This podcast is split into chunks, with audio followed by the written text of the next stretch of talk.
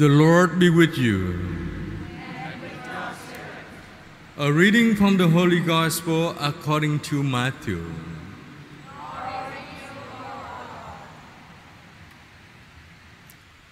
Jesus went into the region of Caesarea Philippi and he asked his disciples, Who do people say that the Son of Man is? They replied, Some say John the Baptist, others Elijah, still others Jeremiah, or one of the prophets. He said to them, But who do you say that I am? Simon Peter said in reply, You are the Christ, the Son of the living God. Jesus said to him in reply, Blessed are you, Simon, son of John, for flesh and blood has not revealed this to you, but my heavenly Father. And so I say to you, you are Peter, and upon this rock I will build my church, and the gates of the netherworld shall not prevail against it. I will give you the keys to the kingdom of heaven.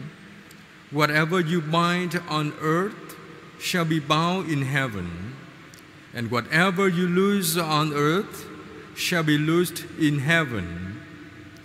Then he strictly ordered his disciples to tell no one that he was Christ. The Gospel of the Lord.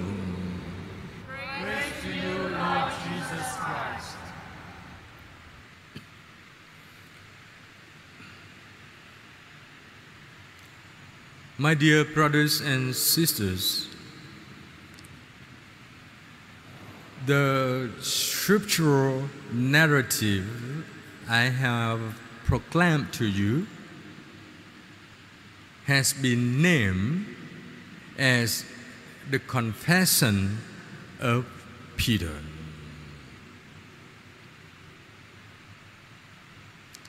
And on the gospel accounts written by four evangelists recorded this event. However, in Matthew's account, the account of St. Matthew, the evangelist, he made some addition to uphold the relationship between Peter with the disciples and Jesus.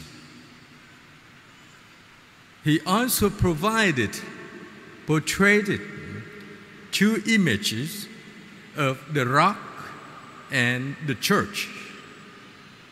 And as you have learned or are aware, the meaning of the church is one of the key elements in the Gospel of Matthew. So I invite you to look at the two symbolic image, the rock and the church. And hopefully from then we can contemplate on the meaning of this confession. The rock the rock here means the foundations. The rock doesn't mean the little stone that you and I can see. The rock is the big, flat, large of granite or the stone that people can build something on, or stand on it, or sit on it, or lay down on it. That is the foundation. And this foundation is not for the temple to be built upon. This foundation is to be built the church. And the church here is not the building that you and I are celebrating in this building. But the image of the church that Jesus created that become has become the key element for Matthew gospel is the community of people of God.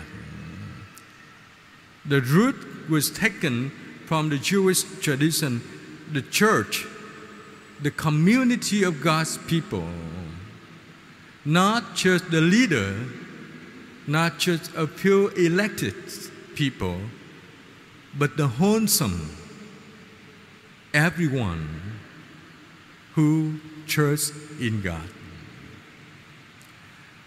Therefore, Peter, with his confession here in this account of Matthew Gospel, Jesus made him to be the leader of God's church, to be the rock that people can rely on, but that rock is also the foundation, the fundamental authority of the church. So that he has the power, and that powers can transfer to the next generation, his successors, and share with on those can be chosen by God to lead and to love the church. Leaders of the church are differ to the political or social leaders. The first reading was taken from the book of Isaiah, the prophet Isaiah, reminds us of Shebna, who was the master of the palace, the master of the temple, but he did not fulfill his role and his job so well. That made upset the Lord. And the Lord told the prophet that I will take back what I have given to him. Take back the leadership because he could not fulfill it. So, this story reminds us that being a leader of God's people is leading with love, giving, sharing. The rock is for others. The rock itself cannot be anything, but the rock needs to be used. I remember when I was in Berkeley, California, during my uh, theological study, in the Jesuit community, my room has a balcony, and looked across the street is the dormitory of UCI, UC Berkeley. So in that balcony, I did some decoration because I like that corner so much that every day, at least twice, I go out there for my bad habit of smoking and praying.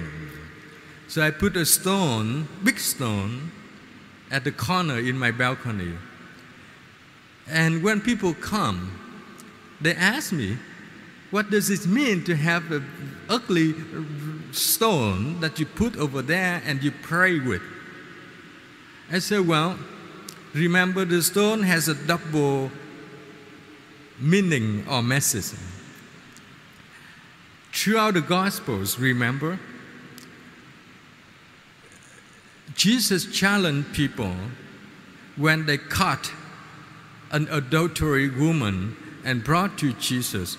They wanted Jesus to condemn her with the stone. The stone can take life of somebody. Today, we can use the stone as some bad commentary or reaction or status on any social networking platform to kill somebody, to stone somebody, to condemn somebody. But God uses stone differently. The stone has its positive and spiritual meanings if that stone is used by God. The stone of the church.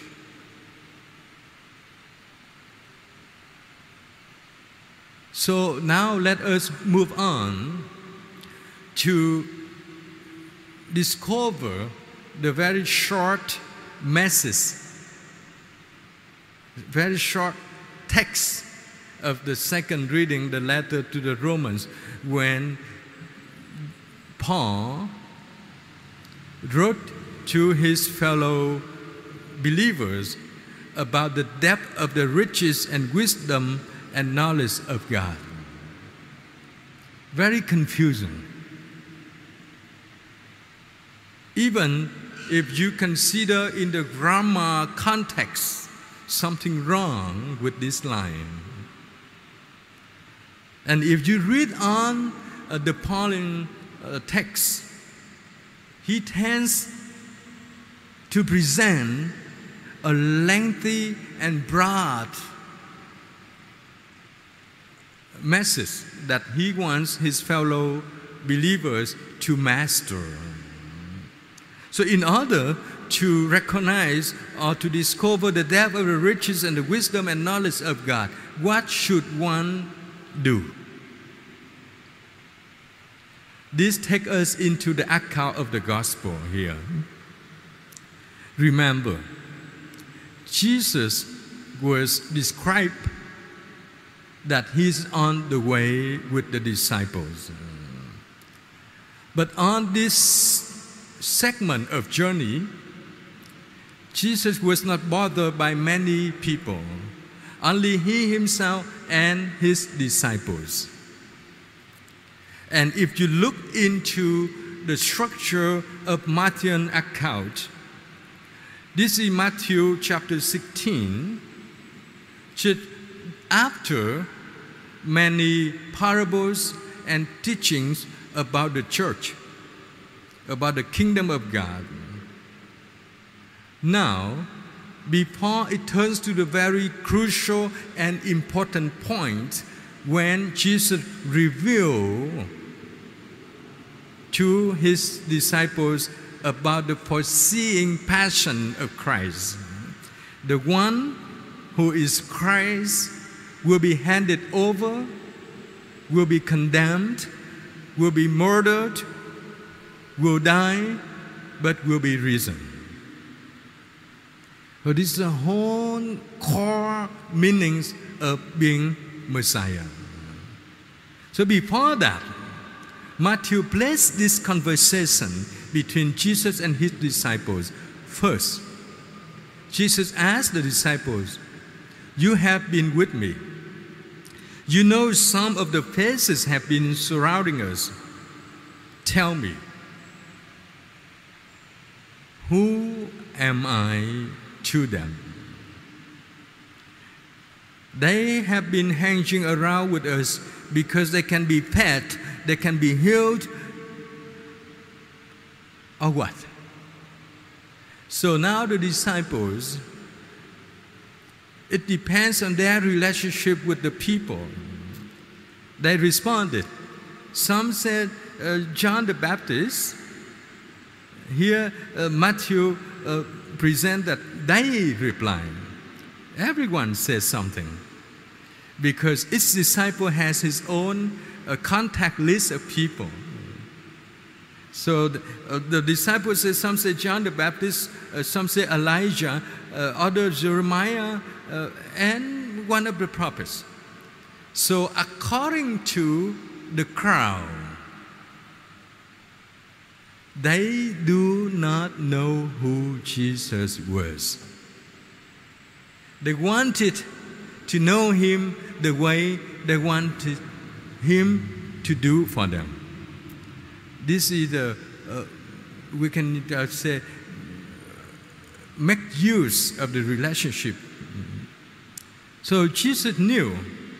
That's what the introduction now. Jesus point to them. But you, who do you say that I am? So Jesus gathered the disciples into a higher level of personal relationship. You. Remember, you are with me even at times when there are no people around. You have been living with me, eating with me, listening to me, teaching with me, sharing with me, giving with me. You do almost everything in our, your life with me. Who do you say that I am? So, in order to go to the depth of the riches and wisdom and knowledge of God, we need to have a personal relationship with God. In our daily life, you can know many people, but there is only few whom you can call anytime, text anytime, share anything, and talk about anyone. Soulmate. Do you have anyone in your life like that? If not, do not worry. God is for you. God is the person whom you can share anything from anywhere about anyone. So, God invites us today build a personal relationship with God where you know exactly and correctly and truthfully who He is for you. Who He is for you. And in this relationship, you also know who you are for God. You are His church. He claimed us as His people. He never abandons us. He always come to us with the riches of love and the depth of mercy and the personal knowledge about each and every one of us. That is the leader of the church, remember. The sheep knows his shepherd. The shepherd knows the sheep. God knows us. How well do we know him? And before to make a conclusion, I would like to invite you to go deeper in this text that Jesus entrusted to Peter about the key of heaven and the key to the nether world, heaven and hell. Many people has explained incorrectly about this image. The image that God transfer his power of leading with love for God's people. The bounding here is not the strictly punishment. In contrast, is the power to contain the devil. Not to let the devil attack God's people, lock them up, but unlock the gate that God's people can go happily and safe. So don't think that God mistaken in entrusting his power to Peter and Peter can transfer to the next generation of leadership. No. Keep in mind, God gives two keys for church leaders. One is to unlock the gate to happiness. One is to lock down the gate to devil. And the one way to keep the God's people, the church, the community of us, of ours, to go on the journey to heaven is to love. Where there is lack of love, there is the presence of evil. So now, today, I would like to ask you begin our new relationship with God. Begin our new relationship with God. Just like the way you renew your relationship with your loved ones by phone call, by text message, by emails to check on that person or on the family members. The same with God. God wants to check on us. We want to check on God to see how much God loves us. Because of our sinfulness, we come to know how much God loves us. Because of our unworthiness, we come to know how much God is merciful to us. So God asks us as we journey in the church with the church, let us love the church Remember, after this confession, Peter denied Jesus. The church is the community of sinners, but the church is built and led by God with love and mercy. Trust in Him so that you and I can be the testimony of this church, the church of love. The broken of the church is the sign and the deed of God's mercy. Amen.